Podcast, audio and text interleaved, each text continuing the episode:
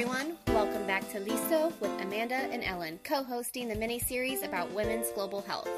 Today with us, we have Dr. Alfred Abuhamad, who serves as the professor and chairman of obstetrics and gynecology and is the associate dean for clinical affairs at Eastern Virginia Medical School. He is also well known internationally in ultrasound, prenatal diagnosis, global outreach, and patient safety.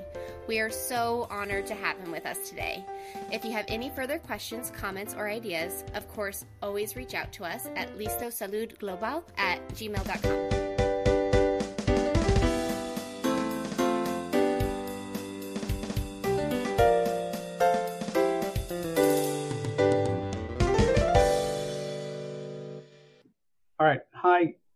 everybody. My name is Alfred Abuhamad. I am the chair of OBGYN at Eastern Virginia Medical School.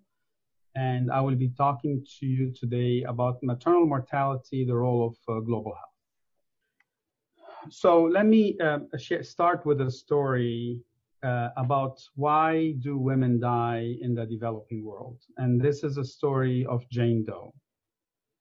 So Jane Doe was a 39 year old had given birth to seven children, five were still alive.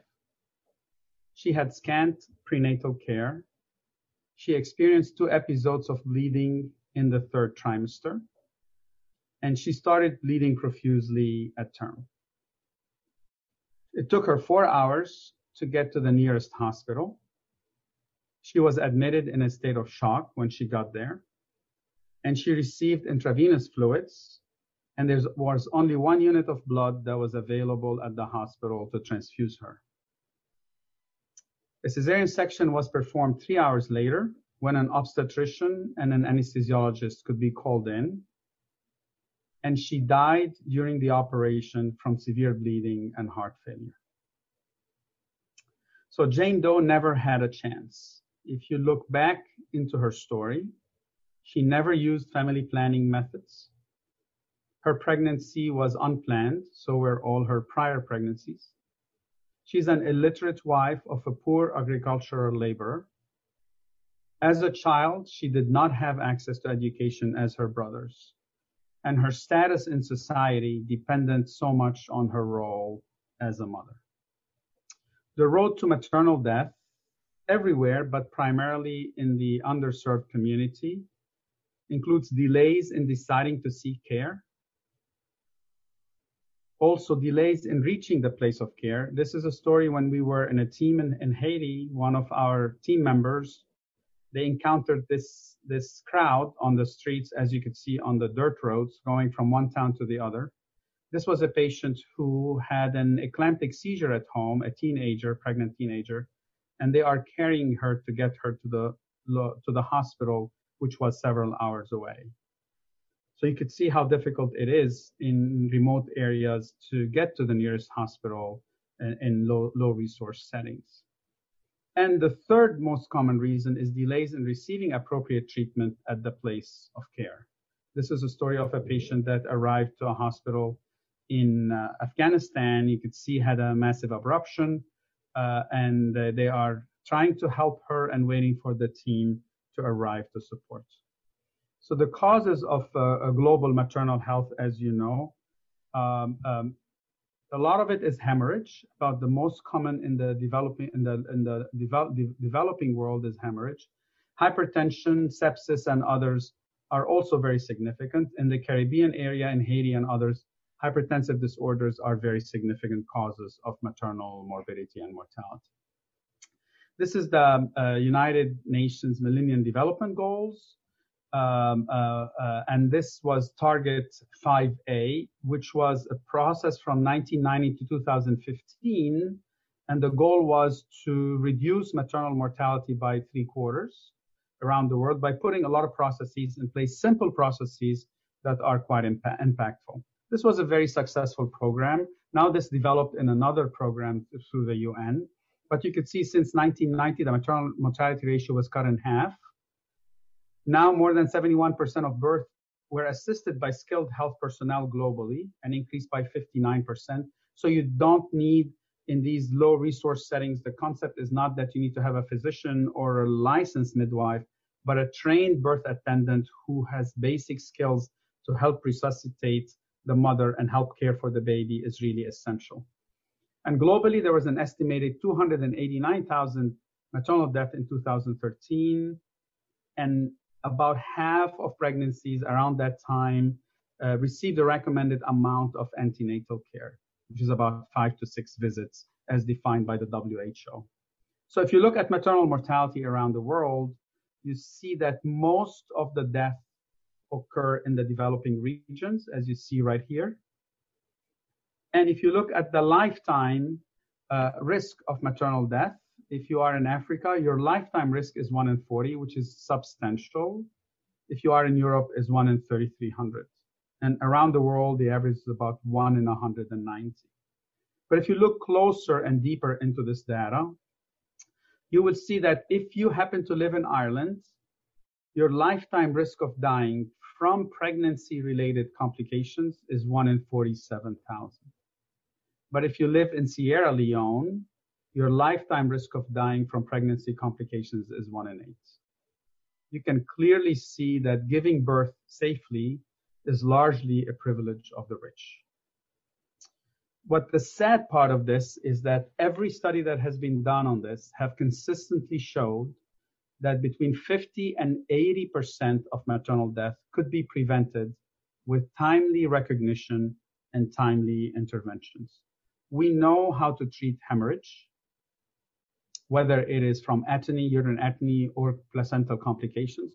We know how to treat hypertensive diseases we know how to treat sepsis and other complications. The key is for us to identify early identification of these complications and have a system and infrastructure that allow and support intervention and, and optimal care for, for patients. So this is maternal mortality, the tip of the pyramid here. But if you see what's under, it's severe maternal complications which is about 12 million women in the world every year have major complications from pregnancy out of the 122 million births. So over 300 million women in the developing world today suffer from short or long-term illnesses related to pregnancy and childbirth. What is really significant of this, especially related to obstetrics, is the issue of fistula. I'm glad to say this has improved drastically over the past 10 years. But if you go back five to 10 years from, from today, you would estimate about 100,000 new cases of fistulas develop each year in Africa alone. Why do fistulas happen? This is an impacted pregnancy, delayed in the ability to do cesarean sections where the fetal head is stuck in the birth canal, and the pressures from the bony head on the organs, the bladder, the bowel, results in ischemia, breakdown of tissue, and fistula formation. Almost all these fistulas are due to obstructed labor. What happens when you have a fistula? You leak either urine or, or feces, you smell, and given that many families live in small places in the, in the developing world, these patients get pushed out of society due to personal hygiene, and there's a very high risk of attempting suicide in, those, in this population. It's estimated that about 90% have contemplated suicide at one time or another. Here you see Dr. Hamlin in this picture. She's a famous obstetrician that her and her husband moved to uh, Ethiopia in the 60s, I believe, and established one of the most famous hospitals in Addis Ababa for fistula repair. What about the United States? Here's the curve for the United States for maternal mortality we talked a lot about the developing world. You see where we were in the 1900, one in nine, one in 800 to one in 900, uh, one death per uh, 800 to 900 death per 100,000 live births. I have to tell you, there are several countries in the world today that have maternal mortality ratios similar to where we were in the 1900s, especially in the Congo and other places uh, in Africa.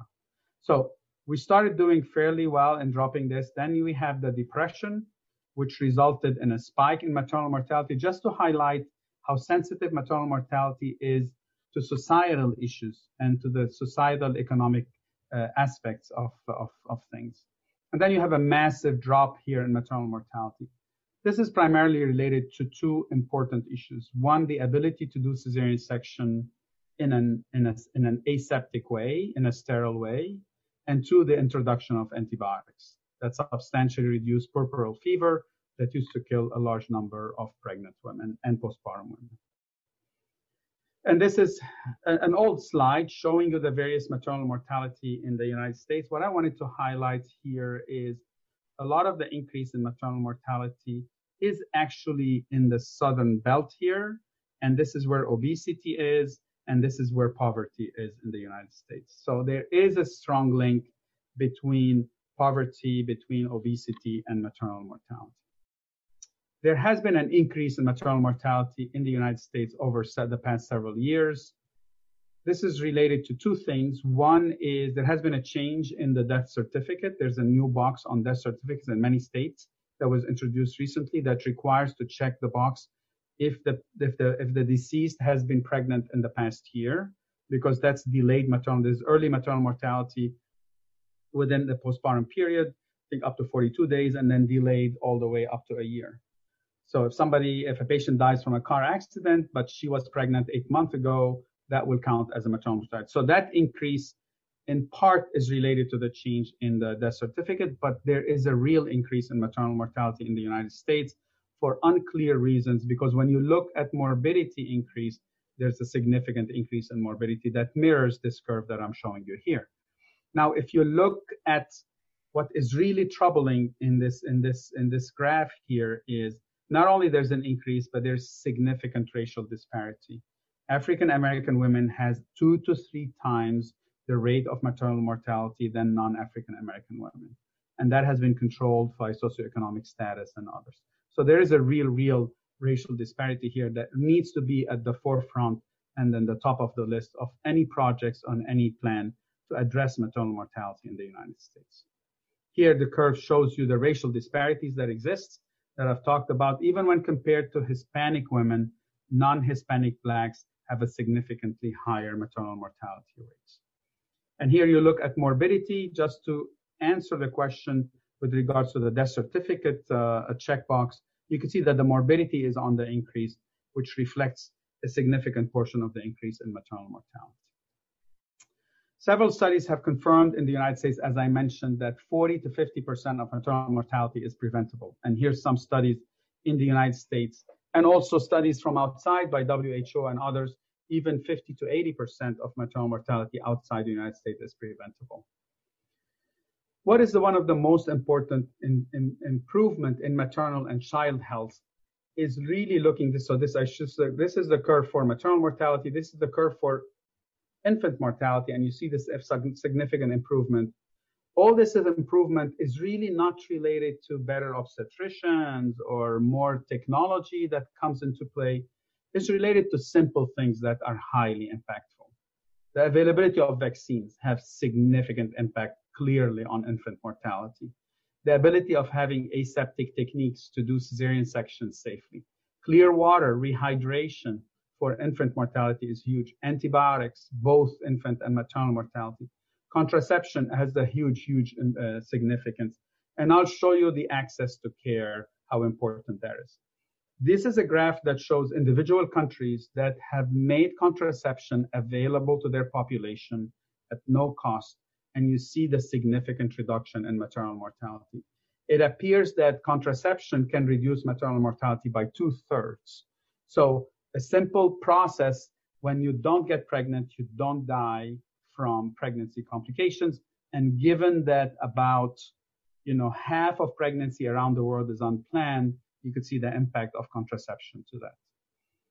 So in the developing world, what is the role of ultrasound? Let me say a little bit about ultrasound here. You know, antenatal care is the most utilized portion of maternal services. If you go to Haiti now, you see a lot of pregnant women come for antenatal visits but still about 50% even at the capital deliver at home. And if you go into the rural areas, in the central plateau and other places, 80% still deliver at home. So you can use antenatal care as a platform to really promote health and ensure safe delivery.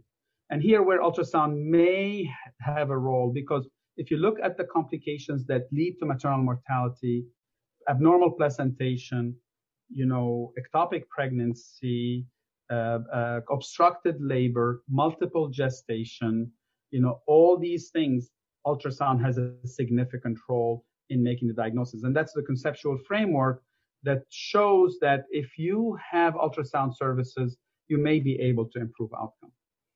Programs in Haiti that I've been involved with for several years show that what we've done, we have donated equipment from GE and others. We partnered with the partners in health and we trained midwives and physicians in introducing ultrasound in their prenatal care, both on OB and gynecology also. We've done this program in many places around the world. This is in Somaliland at Edna Adan Hospital, a famous hospital that's uh, outlined in the book uh, Half the Sky. I would uh, I would rec- strongly recommend you read that if you're interested in in women's uh, health and women's issues around the world, and also at many other places. I introduced this concept of simplifying the ultrasound to a very simple six steps that anybody can learn and we can teach within about a week that looks for fetal line presentation, cardiac activity, number of fetuses, adequacy of amniotic fluid, where the placenta is, and a basic biometry. And we have seen that to be very impactful in sustaining and supporting ultrasound practices around the world. Now, there are a lot of challenges in introducing ultrasound outside. There's many countries that are very unstable. We went to Ghana one time.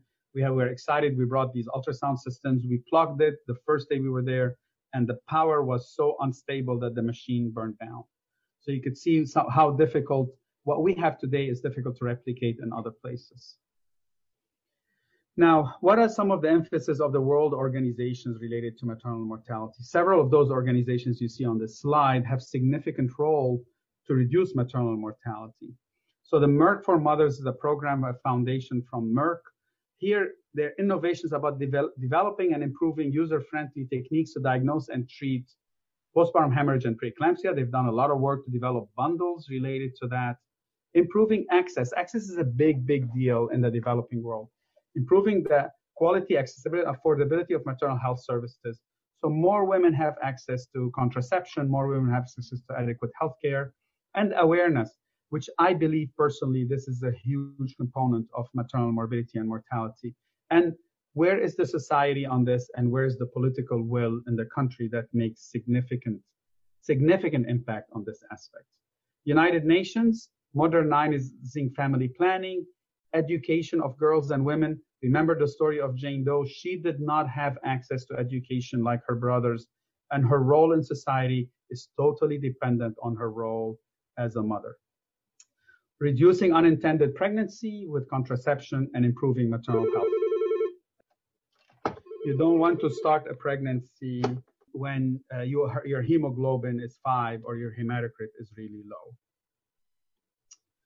Others, uh, such as um, uh, maternal, newborn, and child health. This is the Bill and Melinda Gates Foundation, done enormous amount of work in developing vaccines, family planning, what is really important on this slide is strengthening the policy and advocacy.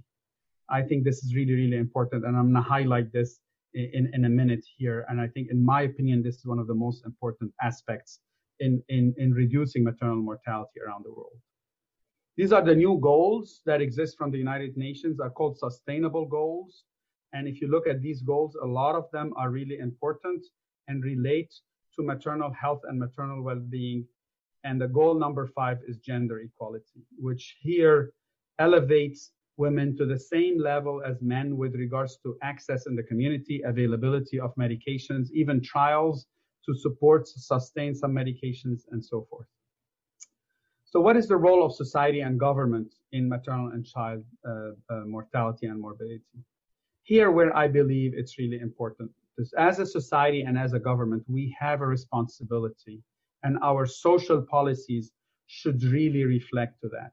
In countries where women have achieved political status, have seen reduction in maternal morbidity and mortality, where there are policies and procedures in place to protect women, morbidities and mortalities went down. I'll give you a brief example. When we were in Somaliland, a patient came with ruptured uterus, clearly dying, uh, uh, she needed a hysterectomy. Her husband had to, to consent for a hysterectomy, and he initially refused. After several discussions, he accepted. After several hours in delay in the operating room, it was clear that she needed a hysterectomy, otherwise she would die, and he refused refused to grant permission for a hysterectomy. Why? Because to him, her value is tied to her uterus, tied to her ability to bear children. And once this has gone, her, her value has diminished substantially. So this should go away and women should have the same rights and access and, and, and, and support as men do. The healthcare team on us, we have to do culture changes.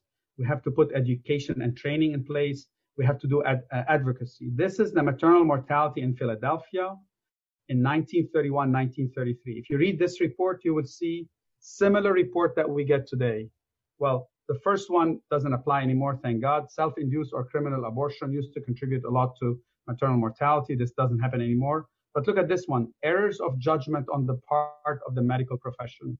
When I say 50 to 80% of maternal mortality are preventable, here what I mean by this is that this, the medical profession has to have processes in place for early identification, early intervention, and aggressive resuscitative measures. Lack of appreciation for the need of prenatal care by the patients. And this is the most important one. Failure of hospitals, organized medicine, meaning societies, and agencies to grasp fully the responsibilities and opportunities. And I think this is where the society has a significant role in this. So reducing maternal mortality is not just an issue of development, but also an issue of human rights. I love this quote and I always put it at the end of my slides when I talk on maternal mortality. This is by Dr. Fathalla. He was the president of FIGO. This is the International Federation for Gynecology and Obstetrics for, for gynecologists and obstetricians. Women are not dying of diseases we cannot treat. They are dying because societies have yet to make the decision that their lives are worth saving. And I think this is at the, at the main focus of maternal mortality. And I hope that you take this with you with regards to what is the most important message that you need to carry with you in global health. Thank you very much for giving me the opportunity to speak with you. Today.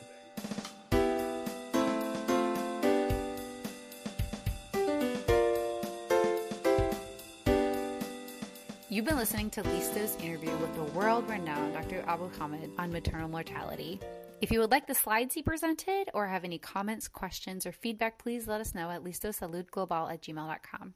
As always, the views and opinions expressed in this podcast are only of the individual and not of the organizations or institutions mentioned. This is actually the final episode of our Global Women's Health mini series, and thank you so much for being with us during this process. Hopefully, we learned a thing or two and reinforced to you all and to ourselves that Global Women's Health is local women's health and vice versa. We would love to thank Amanda for her time and efforts to get this content out and be a astounding co-host in the mini series and I have a feeling we'll be hearing from her again soon. Is that right? Hmm, cliffhanger. We'll have to see. I hope so, though. I've had so much fun. Thank you all for listening and learning with us as we go through this process together. So stay tuned for that. And you guys stay cool and stay informed until next time.